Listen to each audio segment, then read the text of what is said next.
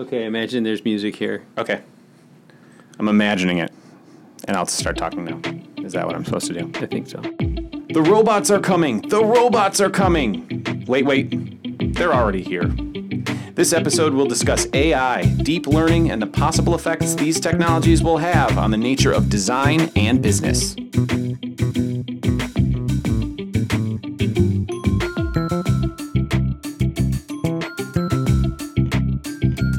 Welcome to Brilliant, a podcast about innovation, design, and experience. I'm Justin Jurek, Vice President of User Experience at Magnani. With me each and every podcast is the President of Magnani, Justin Dobb. Hello. Each podcast will talk about business strategy, user experience, disruption, and innovation. How's it going, Justin? Good, um, but you are moving in and out from your microphone. Oh, I'm sorry. I'll stay right in place. That's because I'm looking at this laptop that has the script I wrote for this. Would you like to put that down? so, So I'm gonna I'm gonna confess right now that I'm I'm uh, leaving for Berlin this evening and um, I'm distracted. yeah, well, that's okay. That's it. You should be. You're traveling. The the passport's all up to date, ready to rock and roll. It is for another 18 months. That's great. That's always a terrible feeling when you arrive at whatever point that you're supposed to leave from and you realize you either have an expired driver's license or passport or not that I've ever done that before. Or when you arrive at LaGuardia and your uh, third world country's government is dissolved and you have nowhere to go but the terminal. That's pretty terrible too. It's also a movie starring Tom Hanks, Oh, I believe, called The Terminal. yeah. Yes. All right, so let's let's dig into this a little bit. Um, today we're talking about AI and deep learning. There's a lot that goes into this conversation, um, but I think where we've kind of been talking about it is first kind of what broadly are the applications for it that you can start to get into right away, and then specifically deep learning. You know, is is kind of one of these newer topics that that's starting to bubble up and be a little bit more tangible in the world of business and design. Yeah. Interestingly, the the whole the math behind deep learning, I think, was developed in the fifties. Wow. So, um, but the funny thing is, and there's no coincidence, I guess, is that you need huge data sets for for deep learning to work, Ah. Yep. and so you also need something that can process huge data sets. So you kind of had to wait for Yeah. the technology We and finally the caught internet. up. Yeah. So until we had the internet and everyone just feeding all of their personal information into all these systems, um, you know, it was all theoretical. And now, of course, we can process the data pretty much almost in real time. And, and in fact, that's how all we all get those banner ads showing us pictures of things we either just bought Yep. or maybe looked at once. Yep. Um, that's all done almost real time uh, using a deep learning system Yeah. that is looking at all of your past behaviors and comparing you against the entire data set of other people with similar past behaviors to decide whether you're likely to buy that thing or not. Yeah, it's really funny. I, I had a conversation recently with, um, you know, a friend of ours that is not necessarily involved in technology at all, and, and she she was totally like, yeah, Facebook is listening to me. They are listening to me because how do they know? You know, I had a conversation about a thing, and how do they even know that I want to see an ad about it? And I was like, well, they're not listening to you. They're they're recognizing all these patterns and guessing really well now. Yeah. they're really good at guessing to the point where it seems like they're listening to you, but it's actually just whatever your other online behaviors are, they're kind of correlating all of those different relationships and giving you an ad you want. And she was not buying it. She was she was not buying it one bit. She was like, no. They gotta be listening to me because I didn't do anything else. I was like, you didn't like do a Google search about it. You haven't like typed anything into any form field. And she was like, well, I was like, aha. Well, it doesn't even have to be that, right? It can Yeah. be your group of friends, right. your place of employment, your zip code, other things you've bought. All of these things go into these massive data sets, and you get you know put into kind of real time segmentation models where they're like, at this point in time, you are a purchaser of a Honda Pilot, right. and you know it could be that you just looked at uh, child seats or yeah, Yep. you know who knows what but other things so many things correlate highly and are predictors of someone in the market for you know x product. And now we can do that all real time and bam you get a honda pilot ad in your facebook feed.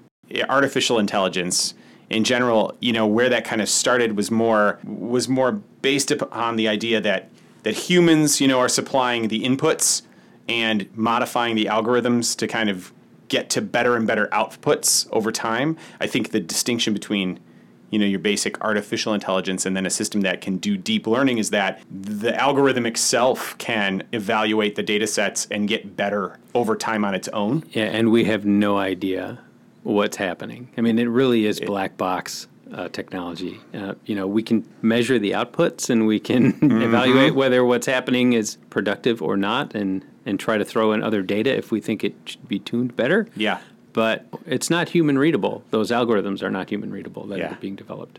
and that's uh you Terri- know terrifying. It's a, it's it's mildly unnerving, but you know we can also put it to good use. We put out a blog post a, a few weeks back talking about you know a few ways that you might be able to take advantage of AI right now. Uh, and there's some pretty basic ones, right? The the idea of bettering your search, uh, providing recommendations, and things like that. But I think uh, you know recently you've been talking a little bit more about even getting ahead and being predictive um, and offering a predictive model um, for offerings and services that customers might not even know they're necessarily privy to or, or interested in now that we can do with deep learning. Yeah, and um, I think we should all be watching uh, what Amazon is recommending to us because you know that they're ahead of this curve. Uh, I do I do find it you know kind of funny that uh, Amazon will show me things that I bought like ten years ago before I was online uh, because they hey you know there's a lot of stuff you're doing that looks like you might like Yeah. Neal Stephenson books,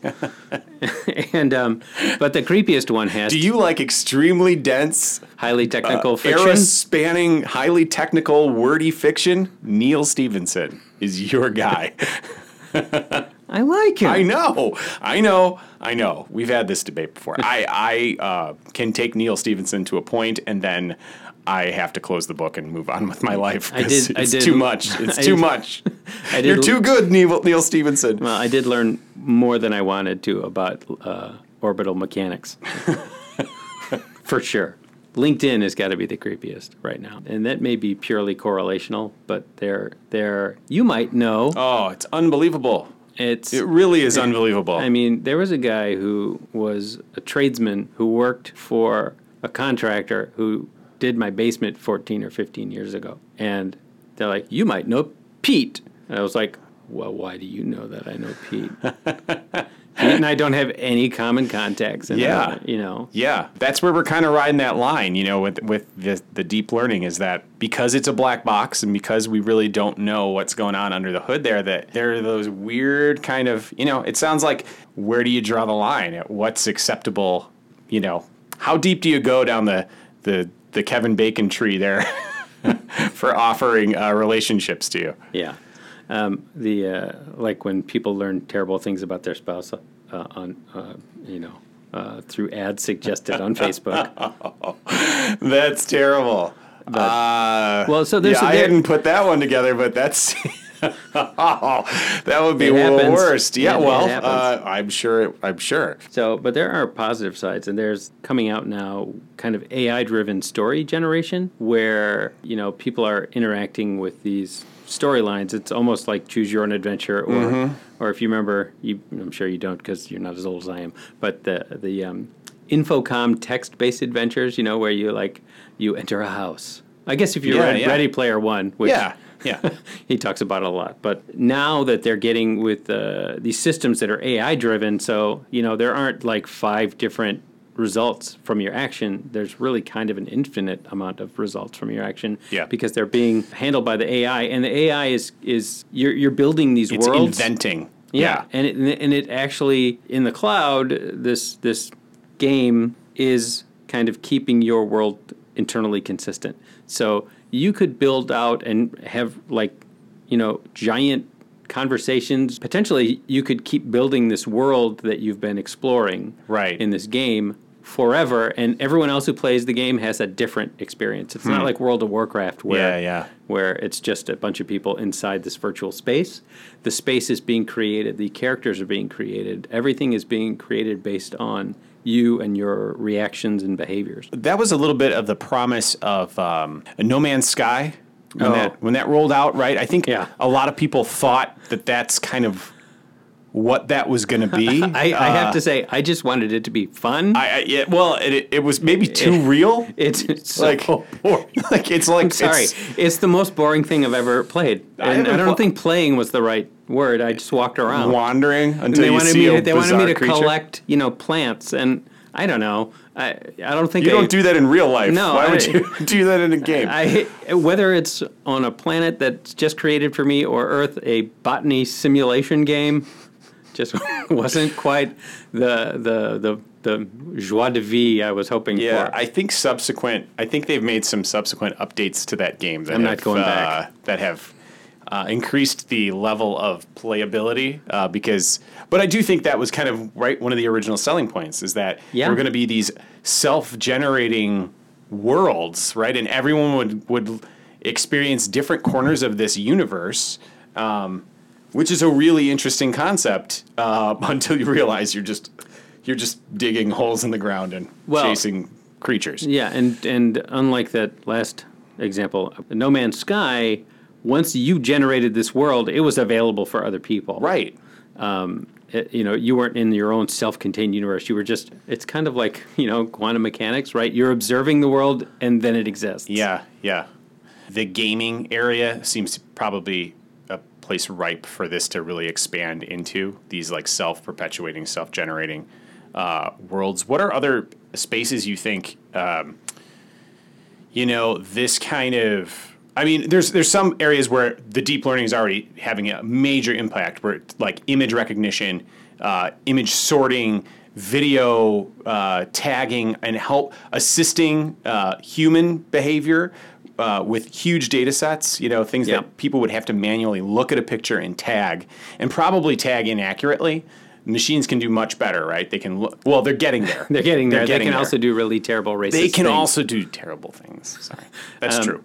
But uh, I, I saw a statistic that, that made a lot of sense, and it was when you look at the capabilities of AI systems today doing kind of decision making, Mm-hmm. it has to be a decision that a human could make in under a second. That's the kind of decision, like when you look at a picture, there's a guitar, right? Ah. It's a guitar or a violin or a, A bass. snap judgment. Yeah, that's what we can use these kind of deep learning and, and image recognition and things like that. Um, it's not you know really complicated like what's the intent of the person in the picture Hmm. you know um, although they they can now kind of at least make some decent guesses on emotion Yeah. from from expressions Yeah. um, they're they're no better or worse than people right so when you when any of us see a picture I mean we're kind of filling in our own Right. biases and judgments, but um, you know we've been trained f- through you know millions of years of evolution to to to be able to know if someone's angry. it- that that kind of pathway though is is where you know when you talk about over millions of years of evolution the capability to take all your everything you've learned and, and project it on another person and be able to empathize with them Yep. you know i don't know that we're far away from the ability of machines to do that kind of work simply because of how quickly the generations Yep. you know you know or in a second there's a few generations of thought right happening and learning it seems like there's an acceleration of capabilities that all of a sudden are manifesting in these other um, experiences and then as we start to bring in more and more of these devices right like your google home and your alexa that are exposing the algorithms to real world scenarios where people are just kind of free form asking questions Yep. the better the machine is able to anticipate what what is actually intended by the question. Well, it, it gets a different level of um, kind of detail too when you think about the more sensors that are put in your house, right? So motion sensors, things that are put in for Yeah. Um, security systems or even just like remote medical monitoring. Say you have an Alexa and you're having these conversations and the AI is is figuring in how much you've gotten up and moved around the house today. Um, are you depressed? Are you, you know, less active? If there is biometric information thrown into that, like your blood pressure is high, or you didn't it knows you didn't sleep well because of the Fitbit on your wrist. Yeah. So there are a lot of other factors that make that understanding of someone's emotional intent much easier for an AI. It's way more data Yeah. than say even you or I, you know, we're just, "Are you? How you doing?" Yeah, because I'm, just I'm see great. someone on a periphery. Yeah, Uh, and the you know you don't know that they you know spent the last three days kind of laying on a couch and and all the whiskey's gone. Which, you know, That's what that could be your- a great weekend yeah, or, or not. A few weeks ago, you wrote a blog post about some kind of really more practical ways you can start Yeah. implementing AI.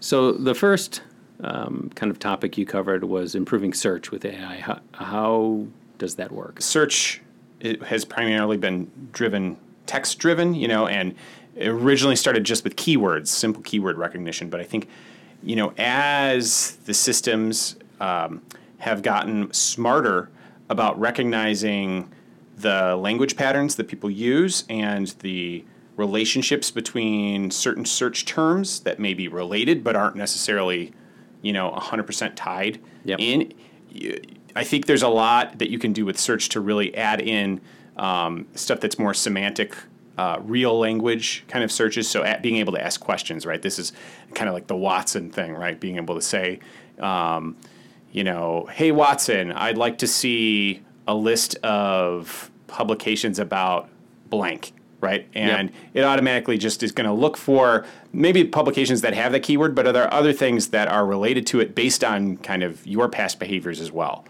yeah, we. Um, this has got to be a decade ago when we were working on uh, kind of an online medical library. This is before they had this technology. You'd be in the men's health section and you'd see articles for ovarian cancer, and and the Right. question is, you know, why is that? And there were a lot of uh, connections because of STDs and like HPV. And so there were all these terms that linked all these articles together, although obviously uh, you shouldn't be seeing ovarian cancer articles in a men's health issues section. Right. But th- the search engines at the time w- couldn't distinguish that much. So today, again, we know, you know, it's 90% about women's health and uh, the search engine's smart enough to know that it's, you know, 10% is going to be way down on your search results. Yeah, and there's also you know a lot of capability now to really like tune these uh, out of the box kind of systems to your data set, you know, so that it is really recognizing.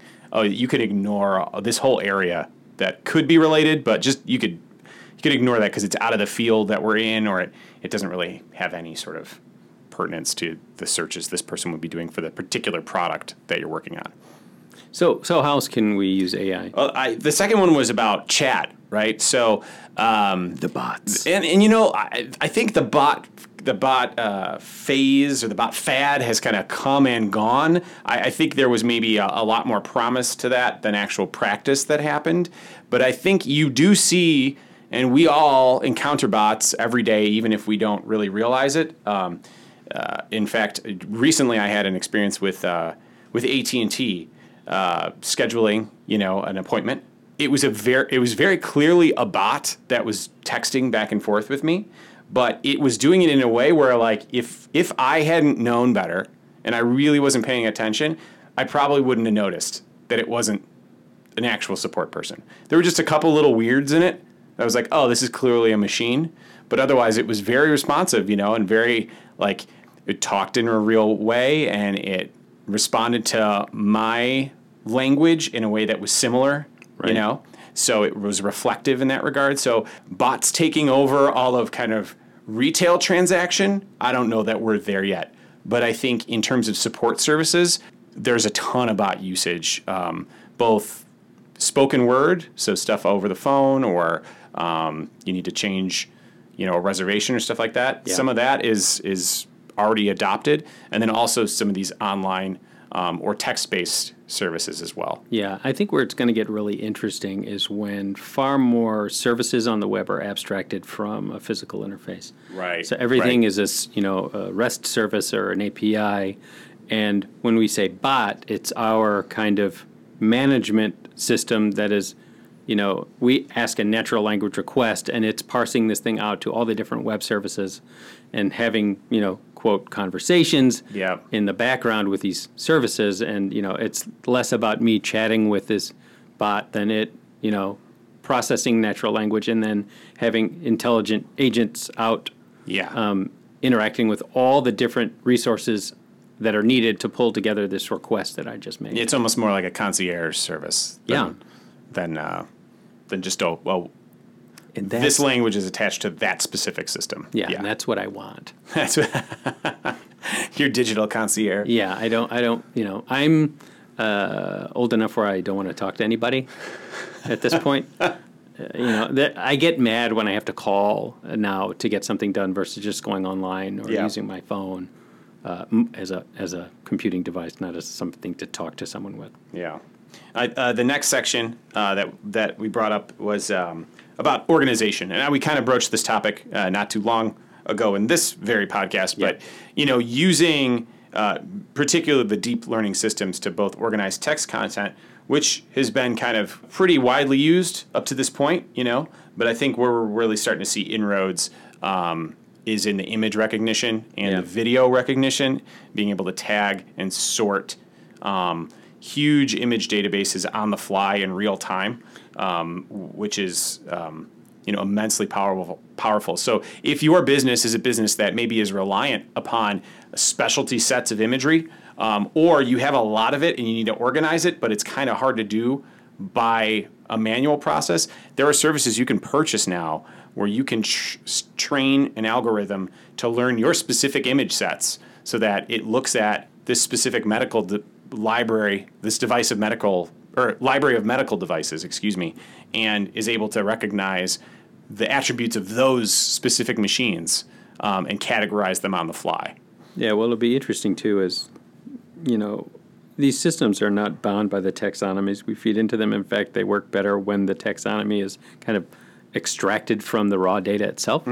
And I think it'll be very interesting, you know, when we start seeing, you know, like consumer segmentation done in a way that is wholly organic and, and pulling out like, well, I wouldn't have thought of that, you know, like a way Yeah, to, yeah. you know, to kind of divide up your markets. Yeah. I wish I had a better example, but I'm waiting. Yeah, and the final the final space, um, which is still kind of nascent, but you're still starting to see it, is the actual generation of written copy or imagery and things like that. That's coming down the road a bit, um, but you know, companies like uh, uh, the AP, right? They Right. use they use algorithms to write some of their basic like sports reporting, um, financial Yeah, articles. the basic the AP newsfeed, um, which is just kind of that raw story everyone picks up and embellishes for their local outlet, Mm-hmm. uh, generally is generated by an expert system. Yeah, unless it's particularly convoluted or requires a level of human interpretation to really understand what the what the the meaning is behind Like every the facts. every story coming out of the White House. yeah, right well, yes, yes, because there's no precedent for any of it. no, we're reading tea leaves.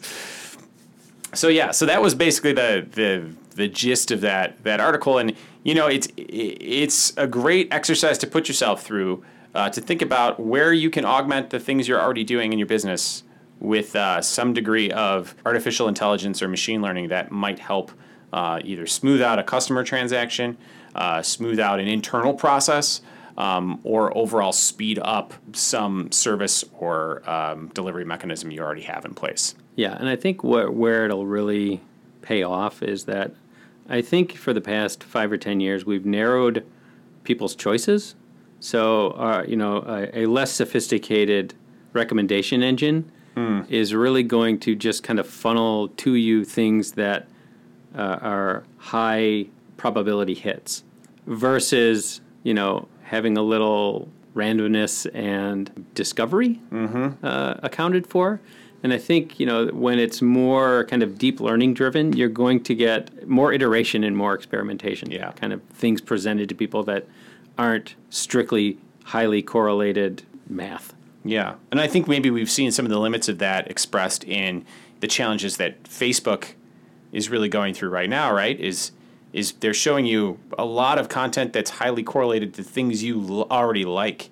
The But echo I- chamber. But yeah, but it becomes an echo chamber, and until there's a, a a system that can better randomize what kinds of information you're seeing, you just kind of stay in this perpetual loop of seeing the same kind of information from the same people that I like, as opposed to maybe occasionally getting something in there that might challenge the way you think, or um, might be something you're still interested in, but you never would have thought of in the first place. Right.